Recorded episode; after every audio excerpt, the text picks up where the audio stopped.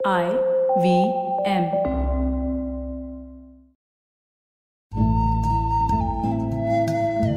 Hello दोस्तों IVM podcast को सात साल होने जा रहे हैं मैं भी इससे पिछले एक साल से जुड़ा हूँ एक ट्रैवल शो टेढ़े मेढ़े रास्ते के साथ और आईवीएम की टीम के साथ अब तक की मेरी यात्रा बहुत ही ज़बरदस्त रही है और मैं बेसब्री से इंतज़ार कर रहा हूँ आने वाले अगले सात वर्षों का और देखना चाहता हूँ कि उसमें और क्या क्या नया होने वाला है। आईवीएम के हिंदी ट्रैवल पॉडकास्ट टेढ़े मेढ़े रास्तों पर आपका स्वागत है। टेढ़े मेढ़े रास्ते ही क्यों? वो इसलिए कि घूमना भी तो ऐसे ही रास्तों की तरह पेचीदा और लगातार उतार चढ़ाव भरा होता है, जहाँ हर पल कुछ नया देखने और महसूस करने को मिलता रहता है। शर्त बस यही होती है कि आप कान खुले रहने चाहिए। मैं हूँ केशव चतुर्वेदी और मैं आपको ले चलूँगा इस ज़बरदस्त यात्रा पर। और सुनाऊँगा ऐसी मज़ेदार कहानियाँ, शहरों, किलों, महलों, सड़कों और सबसे अहम इंसानों की, जो पिछले 20 साल से ऐसे ही रास्तों पर भटकते हुए मैंने सिर्फ़ आपके लिए इकट्ठा की हैं। तो आइए शुरू करते हैं।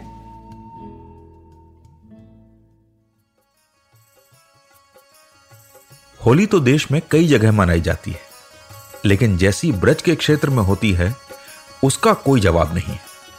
ब्रज यानी मथुरा और उसके आसपास वृंदावन, गोकुल, नंदगांव, बरसाने गाँव का इलाका।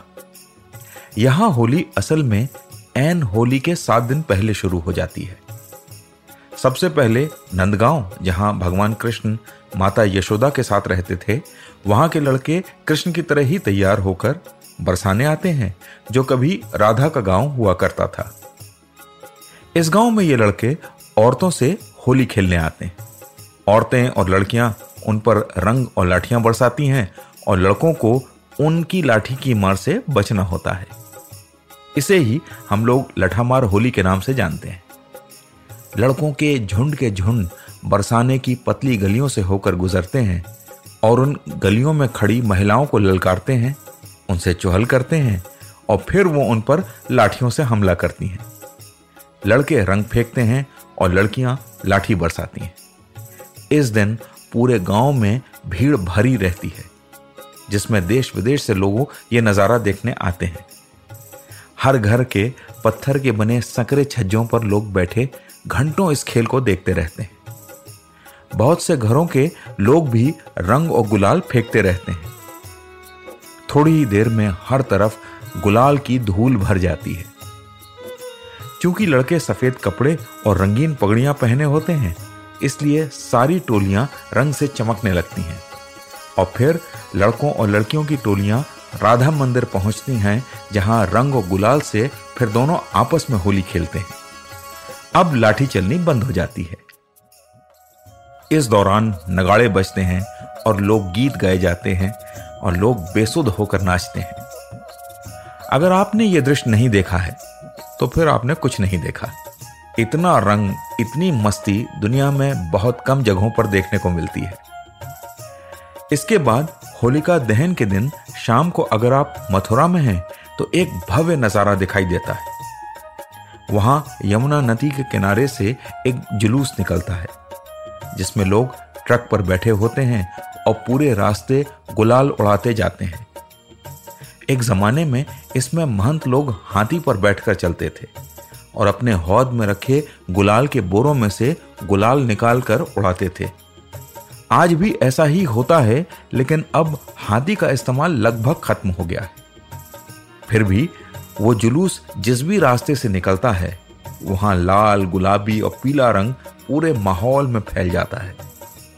न सिर्फ़ गुलाल फेंकते महंत, बल्कि सड़क के किनारे खड़े लोग दोनों ही होली है होली है के नारे लगाते रहते हैं। इस रंग बिरंगे जुलूस के खत्म होने के कुछ देर बाद होली का दहन होता है और अगले दिन जब सारा ब्रज होली खेल रहा होता है तो मथुरा और वृंदावन सहित गोवर्धन पहाड़ पर भी गजब की होली होती है। मथुरा में द्वारकाधीश मंदिर और वृंदावन में बांके बिहारी के मंदिर में कृष्ण की मूर्ति के सामने ही रंग का खेल शुरू होता है और पुजारी ही भक्तों पर रंग फेंकते हैं। यहाँ भी वही आलम होता है जो राधा मंदिर में होता है। रंग और कृष्ण की भक्ति दोनों मिलकर गजब का समा बाँध देते हैं। ऐसी ही होली का एक और ज़बरदस्त रूप आपको दाऊजी के मंदिर में देखने को मिलता है। लेकिन यहाँ खूब हुड़दंग होता है और इसमें बरसाने, द्वारकाधीश और मथुरा सभी के रूप शामिल होते हैं। फिर भी एक ही बात अलग होती है कि एक परिवार के लोग आपस में होली खेलते हैं और बाकी लोग उन्हें देखते हैं। इस होली में महिलाएँ पुरुषों पर रंग फेंकती हैं, उनके कपड़े फाड़ती हैं और लाठियाँ भी मारती हैं। लेकिन कोई भी किसी बात का बुरा नहीं मानता। और बुरा न मानो होली है कि उमंग में सब कुछ डूब जाता है। ब्रज की होली में भाँग और ठंडाई अहम भूमिका निभाती हैं। हर घर में लोग पुरानी सिलबट्टे पर भाँग घंटों पीसते हैं और घर के दूसरे लोग उतनी ही शिद्दत से ठंडाई बनाने में लगे रहते हैं। और हर मोहल्ले में कम से कम एक परिवार तो ऐसा होता ही है जिसकी ठंडाई और भाँग पूरे मोहल्ले में प्रसिद्ध होती है और पूरा मोहल्ला उसे पीने भी आता है। ब्रज क्षेत्र में भाँग खाने पर कोई बुरा नहीं मानता और होली के दिन तो बिल्कुल नहीं। वहाँ यह कहा जाता है कि भाँग ही होली की मिठाइयों को पचाने में मदद करती है। खैर, इन सब हुड़दंगों से दूर उसी ब्रज में एन होली के दिन एक और नायाब किस्म की होली होती है। और इसे गोवर्धन पहाड़ के नीचे गुलाल कुंड में खेला जाता है। इसमें सिर्फ़ फूलों का इस्तेमाल होता है और इसे असल में रास लीला कहते हैं। गेंदे, गुलाब सहित टेसू के फूलों से खेली गई यह होली सबसे शांत, सौम्य और सुंदर होली होती है। मैंने भी इसी धारावाहिक होली की कड़ी में ये वाली होली अंत में देखी थी। और वहाँ से लौटा तो रंगों के साथ साथ गुलाब की खुशबू में डूबा हुआ था।